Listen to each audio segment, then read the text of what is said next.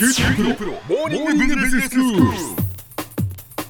今日の講師は九州大学ビジネススクールで異文化コミュニケーションがご専門の鈴木雄文先生ですよろしくお願いしますよろしくお願いします。先生今日はどういうお話でしょうか？はい、えーと産業革命の話をイギリスの歴史というシリーズの中でさせていただいているんですけども、今日はえーと貨物の輸送について貨物輸送についてのお話をさせていただきます。はいはい、えーとですねイギリスで当時貨物の輸送を担ったものというと、うん。まあ水運と鉄道が一番大きいんですね。はいはいはい、で水運っていうと、まあ、川なんですけども、イギリス特に当時のイングランドっていうのは地形がなだらかですので、比較的その河川が、えー、と緩やかなんですよね流れが。ですので、まあ、比較的水運に向いてたっていうことがあるんですがもっといいことがあって、はい。運河を作りやすかったということなんですよ。はイギリスにあの、えー、と河川はですねいろんな河川があるんですけども、えー、とトーレント川セバーン川、えーテムズ川っていうのが三大河川なんですが、これらを相互に結びつけるような、えー、と運河なんていうのを掘っちゃったりすることができたんですね。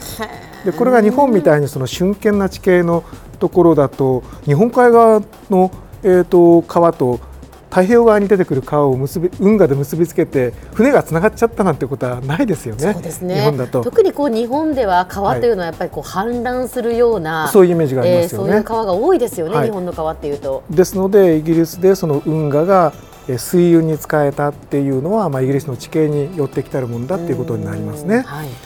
で何を運んだかといえば当然あの製品を運ぶこともあるし製品を作るための原材料を運ぶということもあったしそして燃料としての石炭を運ぶというようなこともあったわけなんですよ。えで一番最初に作られた運河っていうのはその産業革命を担ったマンチェスターとリバプールの間を結んでいると。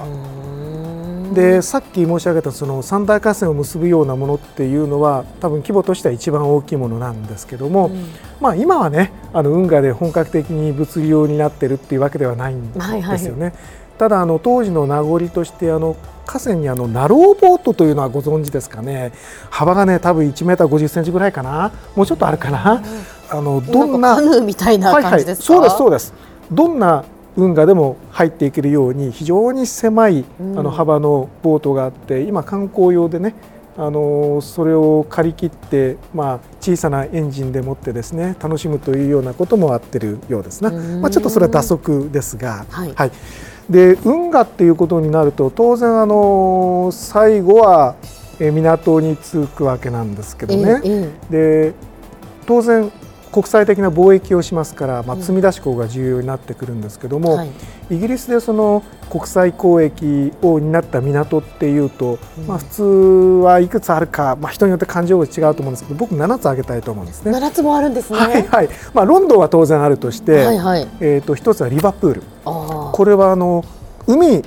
の港開港都市っていうことで有名なものなんですけどその意味で世界遺産になっているところなんですね。あの三角貿易などというのになったところです。でその他ドーバー海峡のドーバー。これはあのフランスのカレーとの間の連絡船の突き場だったわけだし、はいはい。それからポーツマス。これは軍港で有名ね。ポーツマス条約えーここはねのポーツマスですね。うん。残念ながら、えーとえー貿易港としてはちょっともしかしたらそうでもなかったかもしれないけどうん。ねちょっと上げておきます。それからサウサンプトン、はい。えータイタニックの前出たところですけどもここも古くからの交易路だったとそれからブリストルですね。これも三角貿易の拠点の一つだった。それからねごめんなさい。もう一つ港を挙げたいんだけど知らない人が多いと思うんですが春ってところがあるんですよ HULL って書くんですけどね、えー初めて聞きました。はい、あの漁港として非常に有名で交易港としても使われたところです。へーこれちょっとあの、えー東海岸寄りであの知らない人が多いところなんですけどね。えー、と以上あの運河と港の話をしたんですがもう一つあの、えー、と物を運ぶということでは鉄道ね。これが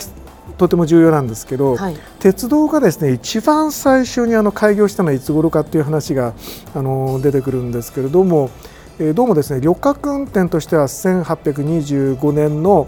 聞いたことありますかねスティーブンソンっていう人が作ったロコモーション号っていうやつがあるんですけど初めてあの世界世界初めての旅客列車を運転してますね。ただあのこの頃はですねダイヤもないし近代的なあの、えーと、運営の体制じゃなかったんで、うん、本当の意味で鉄道と言えるのは1829年の、うん、えーと、スティーブンソンのえーと、お子さんが同じスティーブンソンですが、設計した今度はロケット号ね、うん、これは有名ですけどもこれをあの使いましたリバプールマンチェスター間の鉄道これが多分本格的なものとしては初めてと言っていいかと思ってるんですね。えーと、ただですね本当に一番最初に蒸気機関を使って機関車を走らせた人はスティーブンソンじゃないんですよ。私鉄道ファンではあるので、えー、僕は知ってるんですけどもあの一般の方はあまり知らない名前かもしれない知れないんですがトレベシックっていう人。ホームシックじゃないですよ。これご存知ですか？トレベシック。ね実はこの人が初めてあの作ったんですよ歴史的にはそういうふうに確認されてるんですが残念ながらあの、えーと、あまり注目を集めずに不遇だったんですね。で、えー、実際にその鉄道開業にこぎつけた機関車でもなかったのであまり知る人がいないということなんですよね。はい、で先ほどのあのスティーブンソンが1825年にあの最初にあの旅客列車を走らせたっていう話をしましたが、実はあの試運転レベルまで言うと1814年なんですね。えー、とその頃にスティーブンソンが試運転で最初に蒸気機関車を走らせてる。そしてさっきのトレベシックは1804年なんですね最初に走らせたのが。なので鉄道の歴史はまあ1804年からといってもあるいはその本格的な開業の29年といってもいいし、うんうん、その辺はいろいろ考え方あると思うんですが、はい、まあ、この頃の時代に始まったと、うん、そしてこれが、えー、と貨物を大量に運ぶそして産業革命を担うと。そして人も運ぶということにつながっていったというその始まりに注目しておきたいと思いますね。では先生今日のまとめをお願いします。はい、えっ、ー、と貨物の輸送を担ったえっ、ー、と水運とそしてあの陸運としての鉄道この2つに注目して今日はお話をしました。でついでにその、えー、積み出し港の港の話をさせていただきました。そして鉄道はえーと、貨物だけではなくて旅客も運びましたのでちょっと旅客の話もしましたけどね、えー、以上今日のお話でした。ありがとうございます。今日の講師は九州大学ビジネススクールで異文化コミュニケーションがご専門の鈴木雄文先生でした。どうもありがとうございました。ありがとうございました